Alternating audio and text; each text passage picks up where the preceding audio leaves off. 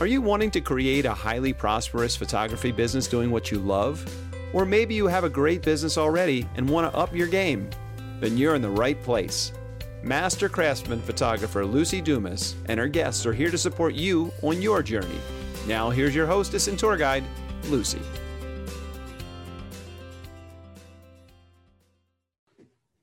Live life to the fullest. You have to color outside the lines once in a while if you want to make your life a masterpiece. Laugh some every day, keep growing, keep dreaming, keep following your heart.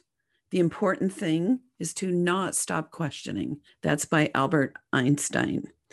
And that quote is in celebration of my dear friend, Jennifer George. This episode is a replay of our conversation early in this show, and she lost her battle with cancer recently. And I had her on my show early because I wanted to be sure that people could know about her passion, her creativity, her contribution to the world. She was an amazing, amazing artist and lover of people. She lived life to the fullest. And so, in celebration of all that she is and all that we all are, I'm replaying this at the end of 2020. And I know that your hearts go out to her family and people who loved her. And, and I hope you enjoy. So here we go with Jennifer George. Hello, and welcome again to my podcast. This is Luci. I'm super excited that you've tuned in again and hope you'll continue to do so and subscribe and review and share with your friends. Sharing is caring. A favorite quote from my guest. And there was a new voice that you would slowly recognize as your own Mary Oliver. This happens to be my guest's favorite quote, so I thought I would start with that. And I just want to say hello and howdy to all you cool photographers out there want to do a little quick shameless plug and get this out of the way before we have an amazing conversation with one of my favorite humans. You can learn more about Insight Training for Photography, the one on one and group coaching programs. Download my free ebook, 10 Big Ideas for Marketing High Dollar Photography in the Real World at lucidumascoaching.com. And if you just want to send me an email, make a comment, you know, just say hello, you can go to Luci with an I at lucidumas.com. And now that that's out of the way, let me introduce you to Jennifer George. Jennifer is a writer of three how to photography books, which are available on Amazon and photography stores. She's a speaker and educator and has traveled around the US and other countries teaching creative photography. International award winner, including California Photographer of the Year. She's a founder of a nonprofit called Art Inspiring Change. She has a blog on life lessons. She has an exhibit on violence against women. And she has a national reputation for her intimate, stylistic portraits, and her passion is revealing the inner essence of the person. Her career includes her high end boutique portrait business with exclusive clients in the United States and Europe to capture the love and emotion in families, couples, and parents. She has taught at PPA and WPPI conventions and travels internationally. In 2014, she began using her photography to tell stories of abused women with an exhibit called Exposing Scars. This powerful project was exhibited for two months at the Women's Museum in California and several other venues, including colleges. So, wow, Jennifer, it is such an honor to have you on my show. Welcome. Well, I feel honored and blessed and so happy to be here today. Something I've been looking forward to. Me too. You are one of my favorite people, also. we heart each other. That's what's so fun about me starting this podcast is I get to introduce whoever finds me and listens to some really special people that I've known in my lifetime. And this is a good one. so tell me about your photography journey, where you started, how you grew the portrait business. So I get to start with a funny little story in that I actually did go to a professional photography school program. They had one in San Diego at the local city college. And while I was attending college, I actually had my three children. So would be take classes, stop a little bit, take classes, stop a little bit. But it allowed me to also look at the world of photography around me, particularly in the San Diego area. And I was very interested in portraiture. I, my first love was fashion. But as I continued to have more children, I started to realize I don't think I'm going to make it to New York with three babies on my back. So, the thing that seemed to work with um, raising a family was to be a portrait photographer. And very interesting, I kept seeing this one particular photographer's work. I would see it in Parenting Magazine or oh, just all over. And that photographer, I'm like, wow, she's really gifted and seems to be very profitable in the sense that she has really marketed herself well. She is well known. And that photographer was Luci Dumas. I don't know if I've ever told you that. No, no. Thank you. I um, didn't know what you looked like. So, my very first woman in photography, creative photography meeting, I went up to a woman and said, "Oh, hi, are you Luci?" And it wasn't it wasn't you. Uh. And like, darn, I was hoping I'm going to meet this really fabulous photographer. And of course, eventually I did. Yes.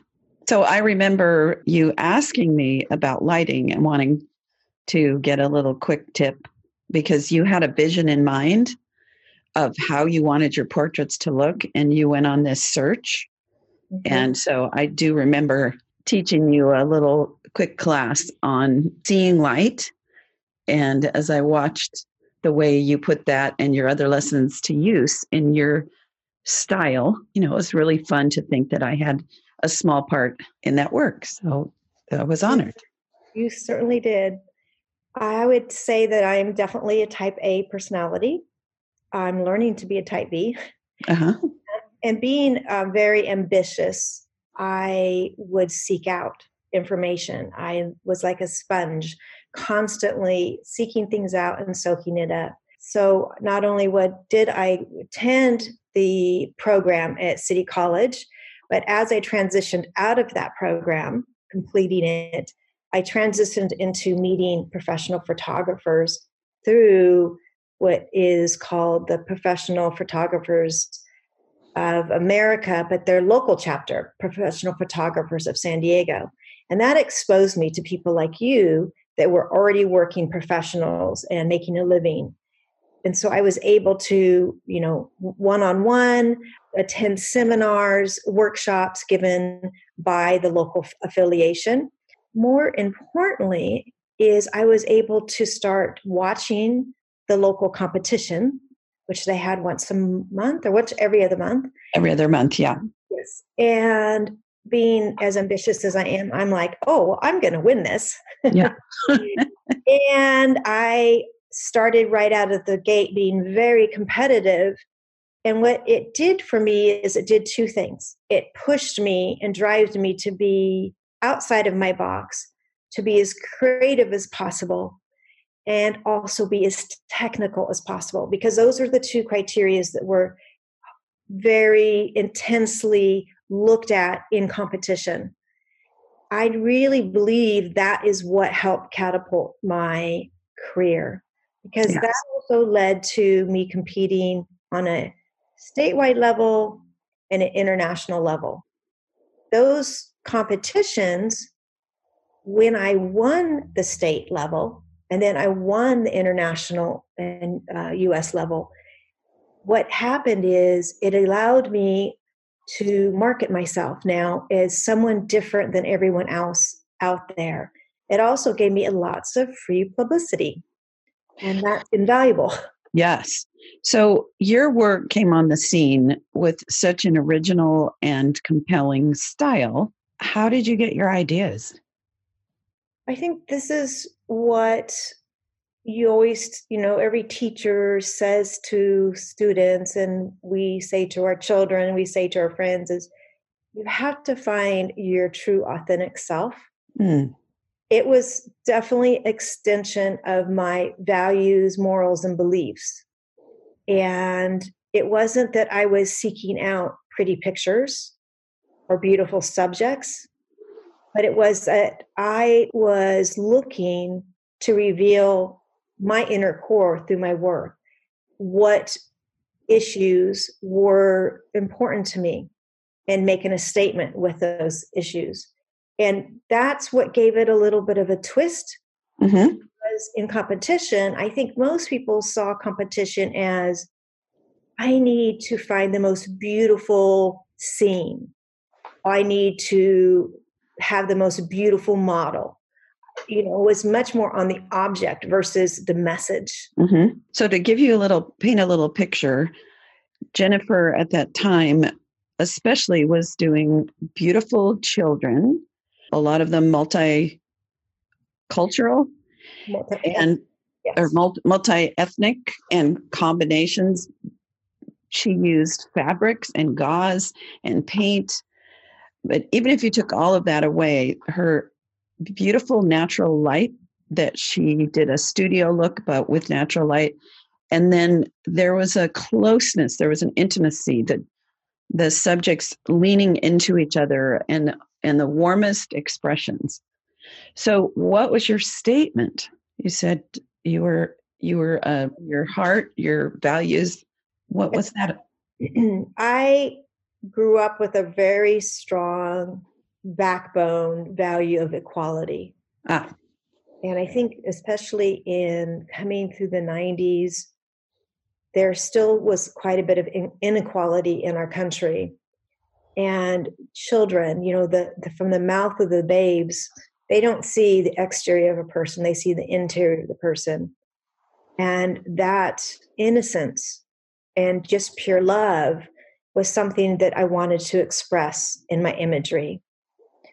And while I think this was really important, is doing the competition prints with some type of story or statement really pushed me as a mm-hmm. photographer and as a director internally to figure out where I was coming from and to allow what I was trying to speak through the image to be betrayed by the subjects.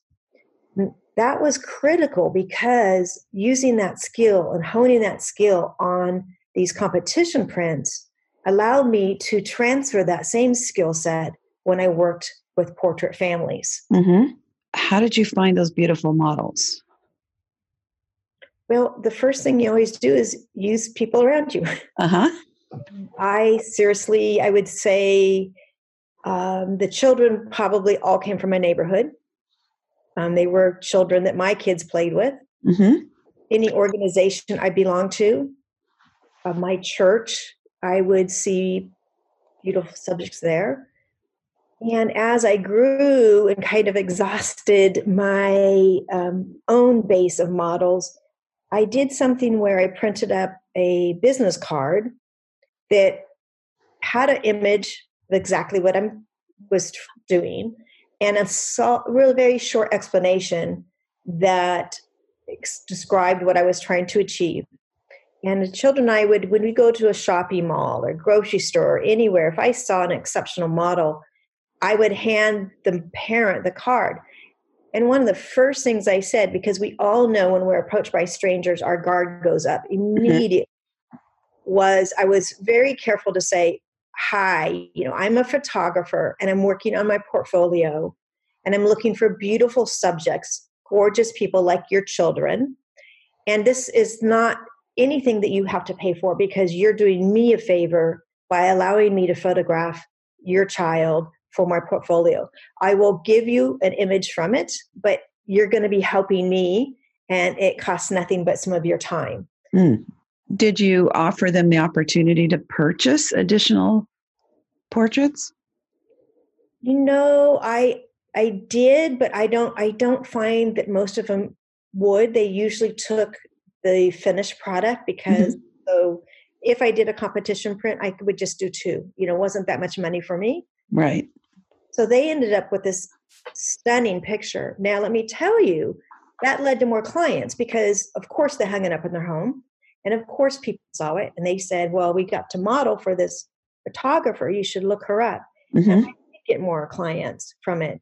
Nice. Later on, if a couple of years went by and they wanted more photo sessions or more images, then I would charge them. Okay.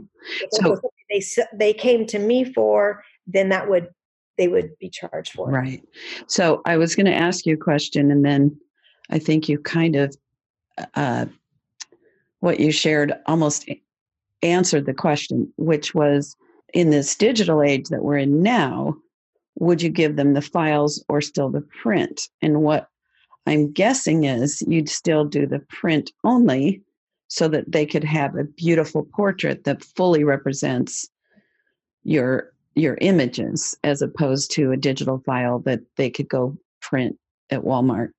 Uh, well, you know that's a that's a tricky one because I'm going to tell you the best marketing you can possibly do is to have them post it on Instagram. Right. So okay. I think what I would do in this situation is I would give them a low resolution file with my logo on it. Mm-hmm. And I probably would give them more than one because I'm not giving them a print. And I would ask them to not crop off. I'd have them sign a document that they would not crop off the logo and that they would tag me mm-hmm. in the image and that they would post them. Oh. And everyone loves that. So yes. I, I think that was what I would do today. So what I do, but I have more control over it, and thank you for that. That's a great idea. Is I post it on my Facebook and then I tag them. And that way it's still in their world. They're, the people still see them, but I am assured that it links back to me and you know could try different ways but i i agree in this day and age it's a way to get much more visible so i wanted to ask you about your books because jennifer has written three books on photography in fact whenever i go to my local camera stores nelson's or george's i will almost always notice that one is still at least one is still in their in their book rack so tell me how you got the opportunity to write the books and and kind of how you wrote them. Oh, I think this goes back to when I was competing, I was what I would say honing my skills. And I also was defining my vision, which is critical in this day and age, particularly when there is a plethora of photographers who just bought a new camera. Yes. It's December 26th oh, goody, a lot of photographers just were born. Yeah. so I think it's even more important than it was at the time that I started. Mm-hmm. I really started to zero in on my vision and, and my look. Um, so much so that when an image would come up in competition, they would go, "Oh, that's a Jennifer George," which mm-hmm. is actually very good. Yes, powerful if we see an image today, we'll know, we'll go, oh, well, that's a Annie Leibovitz. Right. Right away whose it is. So successful artists and photographers do have a feel and a look in what they do. So did Am it's Amherst or Ambrose? Am Amherst. So Amherst. Did they approach I, you or did you approach yes, them?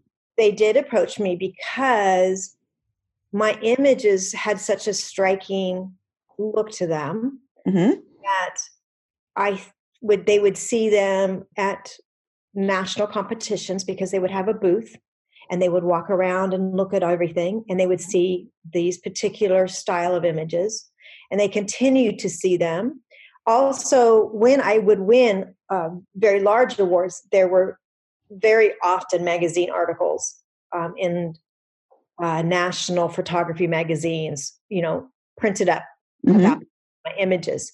So the publisher kept seeing this particular photographer and approached me by sending me, which I think is really hilarious, a mimeogram half sheet little piece of paper that said, Hi, we're really interested in your book, your your images and, and interested in talking to you about creating a book. Mm. Do you think that most of the listeners know what a mimeogram is? Probably not. Oh, I copy. No, yeah, I'm just yeah. saying. Uh, it's uh, just it, a copy. changes so fast that even a fax is a rare thing these. Right. So it would be um, if somebody just sent it sent you a form letter. Right. So I didn't take it seriously, uh, and I was talking to my best friend, and I said, "I got this piece of half sheet piece of paper. You know, I'm sure they sent it to everybody." Yeah. And she said, "Well, I don't see why they would, but you know, why don't you just call them? Because I had a phone number and mm-hmm. I, I called the number and I said, Hi, this is Jennifer George. And immediately the person answered the phone goes, Oh, hold on. Click. Wow. And the next thing I know, Hi, this is a publisher of, Am- of Amherst Media, and we have been wanting to talk to you. So, lesson learned just because it's a copy yeah. you that looks like a form letter, it doesn't mean that they're actually sending them to everyone. Right, right. So, how long did it take you to write a book? One year. Blood, sweat, and tears, or was it easy? It's blood, sweat, and tears. Yeah. I was, um, I don't know, with some interview on on a talk show, and somebody had written a book, and they said it was a lot like childbirth where you're like, oh, I have this idea. This will be fun. This is not fun. This is too hard. I can't stand it. I'm in pain. Oh, wait, this is fun. Blah, blah, blah. Ah, and then the book gets born and you're like, oh, I would do that again. D- did you feel that way? Or you kind of forget the pain? The first one was incredibly difficult because I was in territory I did not understand. Yes. And but after it was over, then I understood it. Yes. And you're like, yeah, I could do that again. So I so, was able to go on and do two more books because I understood the whole rhythm, mm-hmm. the pattern, and you know how to actually prep years before. Mm-hmm. So starting from the first book, from then on, I metadata tagged my images in Lightroom or whatever program you're using so that I also created files. So if I did a baby photo shoot, I would dump it into a file. This, the, if I had like exceptional image into mm-hmm. the. I did a family that I thought was you know extraordinary, a family. So I started collecting files geared towards the possibility of books in the future. Oh, that's smart. And I would suggest that photographers start from the get go in the beginning of their career. Um, even if they feel that their images are not that strong, I, am going to tell you the truth is if you end up doing a book like that, you're probably going to have some images that aren't as strong as others, and that's okay. Yeah. You're going to do what's called filler. Yeah. I also um, really loved that you invited some guests to submit uh, a short article for different topics and it was really an honor to be part of one of your books. So how did you choose the people that you had support you and and submit some pictures and a, a short article for your book? Well by the time i was writing i knew quite a few nationally and some even internationally photographers. So it wasn't that hard for me to select uh, from the vast majority that mm-hmm. I knew. Today would be even easier because of Facebook and Instagram. And I would send out inquiry letters. Not everyone answered, and not everyone got their images back to me in time. Mm, so yeah. they'd be excluded from the book. Mm-hmm. Now, interesting, I do want to say this. Most of my comments come from the fact that I did include other photographers when you look at my reviews. So that's a really good aspect of when you produce something that's educational um, to think about is to have other points of views because clearly the readers very much enjoyed that aspect of my books. Well, that's good to know. That's interesting. And what I'm hearing as I'm listening to your journey is what a lot of people may have not even considered, which is getting involved in the profession, putting your work in front of people for critique, having personal work and sharing that and making friends, becoming known that a lot of people say, well, my clients don't really care. You know, you're a master craftsman, correct? Yes, I am. Yes. So having your master and your craftsman degree, you know, it's like, oh, I like the green awards. But there's, first of all, there's something that I heard you say about making the commitment to photograph in a way that would do well in competition made your personal work or your professional work even stronger. And then the notoriety because of the awards, because of being seen and known, built all kinds of other opportunities for you. And I, I think you were sharing with me how all of this actually helped you with the growing a business where people from around the country and even Europe hired you to do portraits of their children and families. Can can you tell me a little about about that or well, I think you have to see competition as marketing opportunity. So, how did people in Europe find you? Well, here's a little bit different about my business.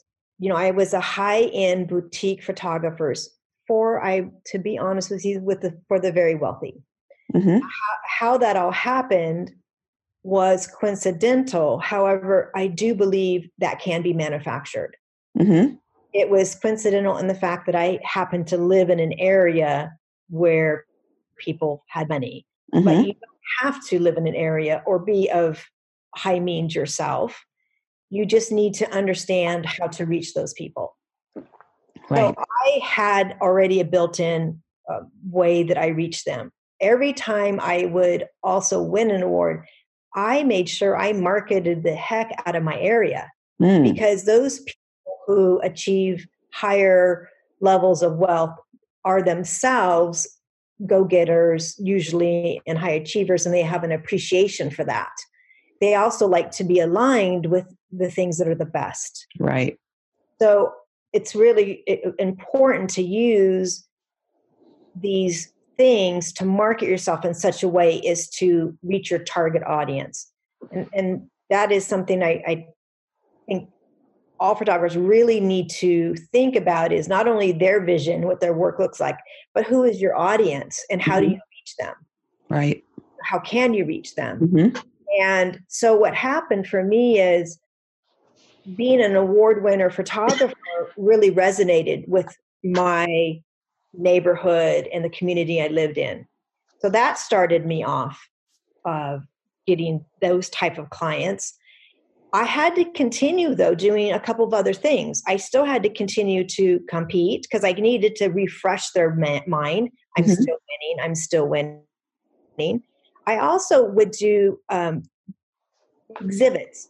So I would go to the local library and ask if I could put up an exhibit of images, and then I would hmm. have a opening, you know, wine and cheese opening. Ooh. These type of little events were things that my clientele and the community to could come to to then even add to that perception of me being something special and um, you know some once a, somebody different in from the herd of all the photographers right.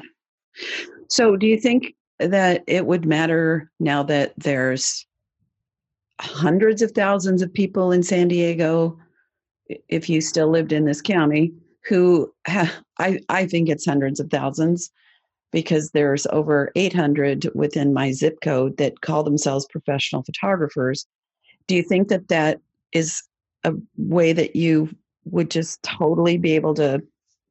I think it's the only way you can. Yeah. I mean, honestly, I think I would not start business now. Absolutely not, unless I had a very very narrow vision. I worked it extremely hard to have it technically precise. Mm-hmm. I brought it before contemporaries to have it looked at, critiqued, and learned. I would continue to work on it very, very hard before I even launched a business. Then I would make sure that it was speaking to the audience which I would want to reach. And to be honest with you, I would only, only go toward the high end clients Mm-hmm. because the market's too saturated now for, Right. for mid range or even low range. There, it, there's way too, you're, you will have a difficult time making a living staying with the herd. You're going to have to break away from the herd. Right. You broke up there for a second, but I, you said the market was, I think you meant the word saturated, Yes. oversaturated. It's oversaturated. Right. Photographers. Right. And that I would so recommend that. I would probably tell someone to make sure that, that they take some art classes, they take workshops on marketing, on social media. They become very savvy on all the elements that is needed to be successful today. Mhm. Right. I wanted to get to the subject of the clients in Europe. So, when you go towards a high end client, high end clients are not stagnant. Usually, more than likely, their income grows over time. hmm So, it was very common for my clients to move up to a bigger house, to a bigger house, to a second home, on and on. So, I was very lucky that my clients took me along that road with them Nice. when they got to the point that some were now living in homes in Europe, they brought me there. Hmm. That's how you do it. And Right. that's why honing in on a clientele that's going to grow is a really great place to be. Yes. And by the way, dear listeners, she did this while raising three children and at a certain point was a single mom. So, you know, you got the grit. Grit's my favorite word right now for how to make things happen in our business. And Jennifer is absolutely a woman with grit to me. So, You can't let anything stop you. Um, Right. That's why it's important to have a, a clear vision of what you're doing because a vision will keep you going when things get tough. okay. So that brings me to when things got tough for Jennifer. Yes, they and did. she had a a health challenge. Do you want to share about that? How it affected your business, and then Well, I now I'm very, very grateful and realize how blessed I am that I took a particular road. I was diagnosed with breast cancer in 2011 at a height of my my career when I was working tremendously, traveling quite a bit. I had cut back on speaking because my kids were now adolescents and needed me at home. But I had my second book had been released. So you know, my career was just exploding. Mm, And lo and behold, I have breast cancer. And I'm a single mother of three adolescents. Was not easy. So mhm, what I did is I let my clients know upfront what was happening. I let my friends all know upfront what was happening. And I took took about 6 months off to go through surgery, radiation and to start on tamoxifen. What happened was interesting is when I sent out my emails to clients, I said, you know, I know this is going to be a difficult time. I won't be able to meet your needs, but I know all of you use me every year, if not once, twice. If you would like to go ahead and prepay for sessions so that, you know, I have some income flow during the 6 months, please let me know and we'll go ahead and do that and then when I'm better I will, you know, continue with your images. wow. What happened is the majority gave me money. They said, mm-hmm. take it.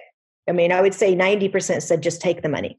wow. There were some that said, yeah, I'll put it towards my photo session. But I knew that they buy so much more that it didn't matter to me. Right. It was very important to have that cash at that time to hold me through the six months I needed. And then what happened at the end of that six months? Well, I think I was so excited to get back into work. Uh, there's actually a video on my website, and it's called Six Shoots, Eight Days. And boy, it shows you how hard I worked in one week. you all the type of work. At that point, I was a generalist. Mm-hmm. Um, I had my very set look, but clients would now have me do other aspects. Let's say they owned a business, they'd have me do that, or they were getting married, they would have me do that. Because once I became a family's photographer, that's it. They did not want anyone else doing any other aspect. So you you will see the range I end up doing in that that video. Interesting. So you had a niche. Yes. Which is the way you grew your business, which didn't mean you said no to other things that that were in your wheelhouse. I did I said no to those outside of my clientele. Ah, interesting. I became that family's photographer. Right. Why did I say no? Well, usually I didn't have to say no. I would just give them the price and they they would be like, oh, fall up a chair. but my clients were used to my pricing. My clients were used to me. So that wasn't an issue. Right. So it sounds like you came back with a bang.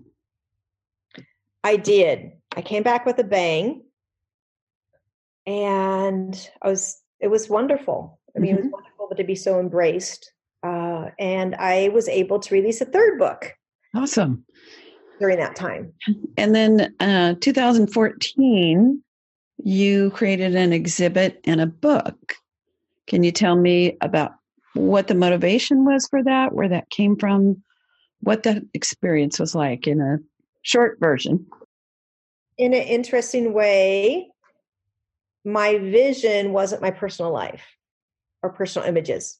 Now, people will be like, what? Well, it's like my personal images were my hobby. Mm-hmm. My vision was a component of my work. So I still had my hobby on the side, which was actually creating images that could not be sold and were not necessarily for competition. Mm were images that meant tremendous amount to me of inner turmoil that I was working out, as if when a writer might journal what's happening in their daily life. Okay. So I started a personal project on abuse, sort of like domestic violence. And as I showed it to friends, they'd be, oh my goodness, you need to meet my friend. She's been so th- through so much. So then I would meet the friend and I would talk with her and do an image for her. And then, so over, I actually started the project in 2007. So it literally took me seven years to finish mm. it. Mm. But I had not an intention of finishing a certain project. I was doing it because it was cathartic for me. Mm-hmm. It just grew into that. Once I had a few images, I joined an artist group where you kind of encourage each other on projects. And I joined the group not for that project, but for interestingly, I was trying to find like another hobby type of project. Once they saw the images of they did of the abused women, they were like, wow, this is way more than a hobby. Yeah, yeah. wrote it. And so for an entire year, once a month, they would we'd all meet, everyone talk about their projects, but they would want to see my next growth, my next growth, my next growth. And the project got to the point where it was ready to be exhibited. And I submitted a packet just just like you would do if you submitted a portfolio to an art school. So you you know, mm-hmm. very, very high end beautifully done packet of imagery in a letter to uh, the director of the Mu- Women's Museum of California. And boom, she's like, okay, we want it. Nice. When can you get it to us? And it ended up being on um, exhibit for two months. Just so you all know, they only do exhibits for one month. But it was oh, so wow. popular, they held it over and they pushed out the next month's exhibit because people were getting they were getting so much feedback from them. Wow. And you also made a book of the images. I made like of actually the museum did. They oh. actually made um, almost like a brochure booklet if you would go see a series of Van Gogh paintings. Very mm-hmm. thick, every image. I had a poet who had seen the images and asked to write a poem on each image. So you have in there, you have the image of the woman, you have her story, and then you have a poem. And it's a, a very powerful booklet that probably one day it might end up being an actual book mm-hmm. of some sort. You know, I, I'm I'm waiting on that right now. Is that book available anywhere? The exposing scars or no it's, photographs it's, available no. to be seen? Yes, the photographs are on a link on my website, which is jennifergeorge.net. Uh-huh. And I'll have to prefix this. It's there. You'll find um, both the um, video and you will find um, the exhibit. What you won't find is my professional work. That is my art photography page. Mm-hmm. So when you first open it, you're not going to see families and children. You're going to see my art photography. Is there somewhere that you still show the work that we were talking about earlier and or your professional work? They are, I would say, available in my books. Okay, awesome. It's not on a website. It's all now stored in the books. And the books are now ebooks. Oh. Very inexpensive. Wow. So you don't have to I just a couple dollars for the I think it's the first two books. I'm not quite sure. Um, you can just buy them as ebooks and then you can look at all the images. And I think it'll give you a good idea of my style, of how I work with families, children, babies, all of that. I will say though, they're beautiful books and having an actual printed book that that catches your eye on your bookshelf that you open over and over again is so powerful. Digital books kind of melt away like snow in my computer. I don't know about you. So well, I love my copies of your books. So I have a little bit to say about that, if you don't mind. Sure. I don't think that style of books will continue to exist. Hmm. The reason being is, first of all, you cannot self publish that. To self publish those books would have cost about $70 per book. Mm-hmm. So there would be no way for you to retail it. When you have a traditional publisher, they print 5,000, 10,000 or more a run and then you get your residual which is usually about 10 to 20% actually it's very mm-hmm. low of each book sold so that's that is the only way to do it now right. given that if you're not able to have a traditional publisher pick up your work because they are being much more cautious um, they're looking only for people that have a huge, huge following. They're looking for celebrity level type of authors. Mm-hmm. It'd be very difficult to do that. Right. That should not keep you from one day creating a book. I think all photographers with a vision should do exactly what I did, and that is you start putting images into a file, you start archiving your ideas, you start writing, you know, every once in a while, sit down and, and voice record it or write it or type your some of your mm-hmm. ideas. Because one day you may have enough information to self-publish. Right. And you may have a following, most likely, that is large enough and can afford your book that may cost you let's say $70 to print but you sell it for $100 you know signed.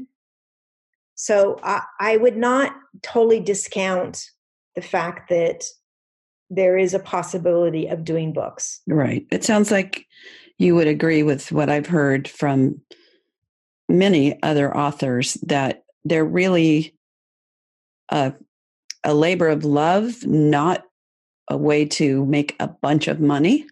No, you do not. And that if you self publish and print a ton, it's quite possible you're going to have a garage full of books.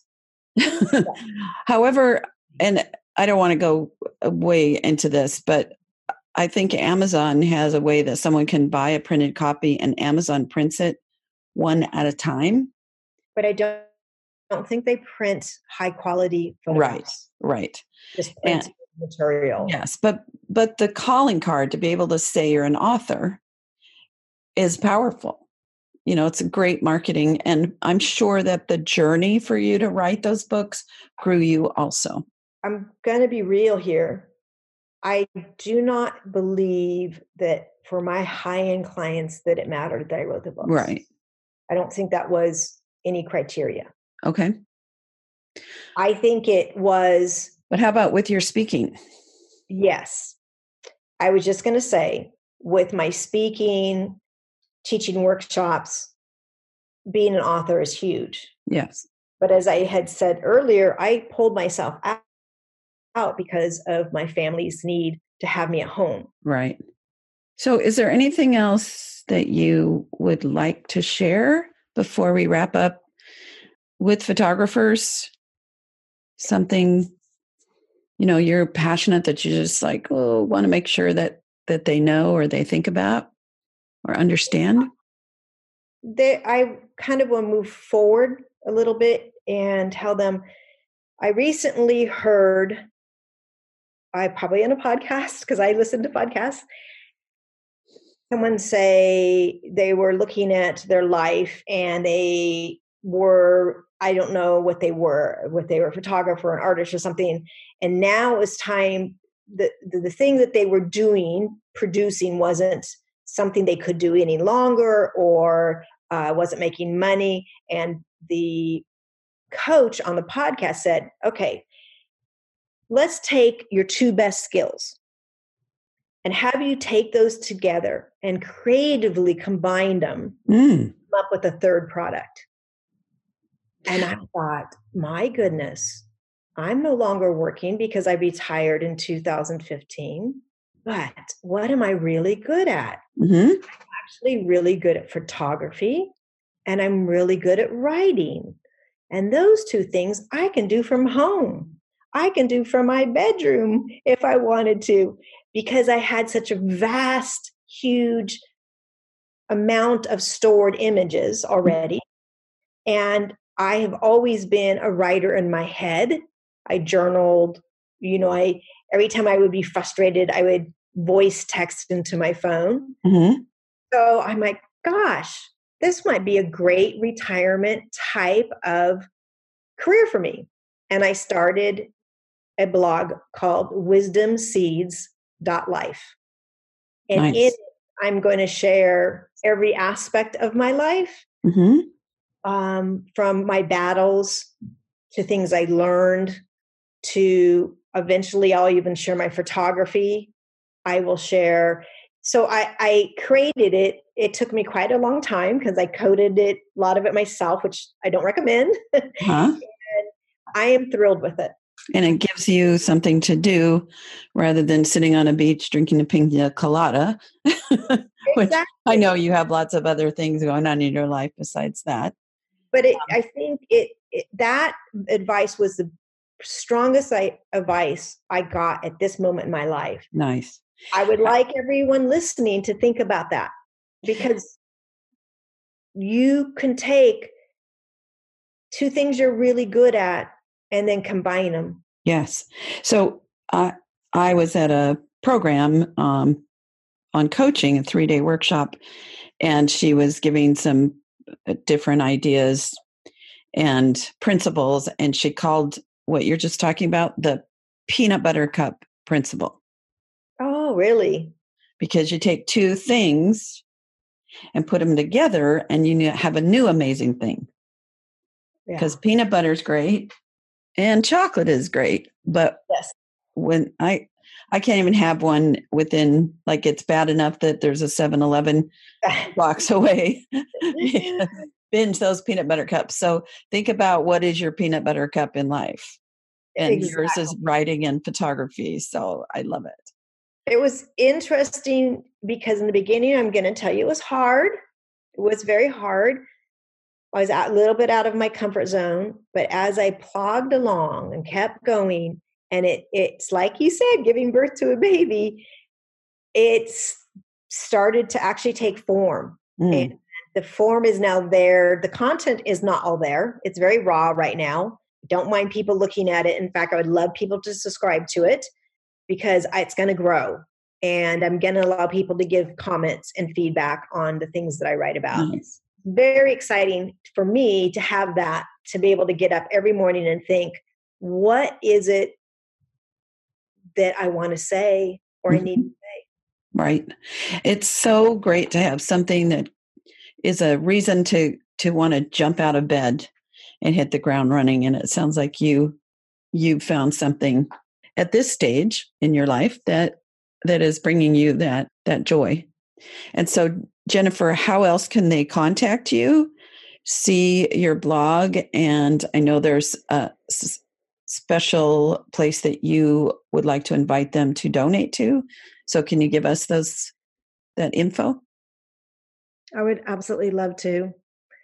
I started a nonprofit called Art Inspiring Change, and it was to promote artists to create work of social issues just as I did with my abuse, violence against women project called Exposing Scars. So the nonprofit can be reached at artinspiringchange.org. And there is a donation button. And here is something special I would really love you to do. When you click on the donation button, if you scroll down, you'll see another button that says scholarship. And that is the Jennifer George Scholarship that is given once a year to an artist with a project of social issue to be put on exhibit. And I would mean so much to me to have you donate to that special scholarship. Okay. And then how else can we contact you and find your blog and so forth? My website is jennifergeorge.net. Mm-hmm. It is mm-hmm devoted primarily to my art photography. And my new love, and the one thing that I'm so thrilled about and would love to have you take a look at is wisdomseeds.life. Okay. And if they wanted to email you, they can do that through your jennifergeorge.net? Yes, they can. Okie doke. So Okay, I have one last question. If you could define the word profitable that is beyond actually bringing in money, how would you define it? A meaningful life. Mm. Because that's exactly what I had. I had a tremendously rewarding, exciting, and adventurous life. And I'm so very grateful I think it's something money can't buy. And so, in that sense, I hit the jackpot. Mm-hmm. And that to me is what profit's all about is creating the world that you desire, creating your vision, and allowing yourself to live that vision. I love it. Thank you. I heart you so much. And I'm sure all the listeners do too, and wish they lived next door to you. Which doesn't mean I don't also love everybody else that I've interviewed so far. Jennifer and I just have this little special connection. Special connection that brings little tears to my eyes when we talk about it. Thank you so, so much. And thank you, everybody, for listening. And tune in next week for the exciting further adventures of the profitable photographer. And if you listen closely, you'll hear the reminder to please connect and review and all that good stuff. So thank you, Jennifer. This has been thank great. so much. Wonderful. Take care. Very grateful for it. Thank you.